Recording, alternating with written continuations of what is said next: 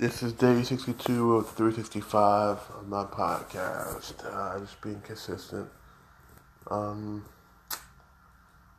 yeah. I don't know what I'm talking about today, but I'm just grateful for another day of life. Be honest with you, taking it day by day. Um, I kind of have an idea of what I want my life to mean, in a sense. I do.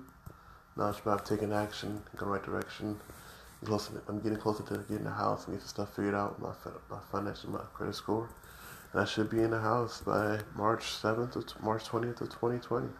That's the goal I'm working towards too, and I will have that goal achieved and attained, and I'll be able to have my own place and not have to worry about paying rent. But I'm at this point paying mortgage and building equity and moving forward in the right direction. I think you guys take time to me out, out of your day. Uh, be good, be great, be blessed.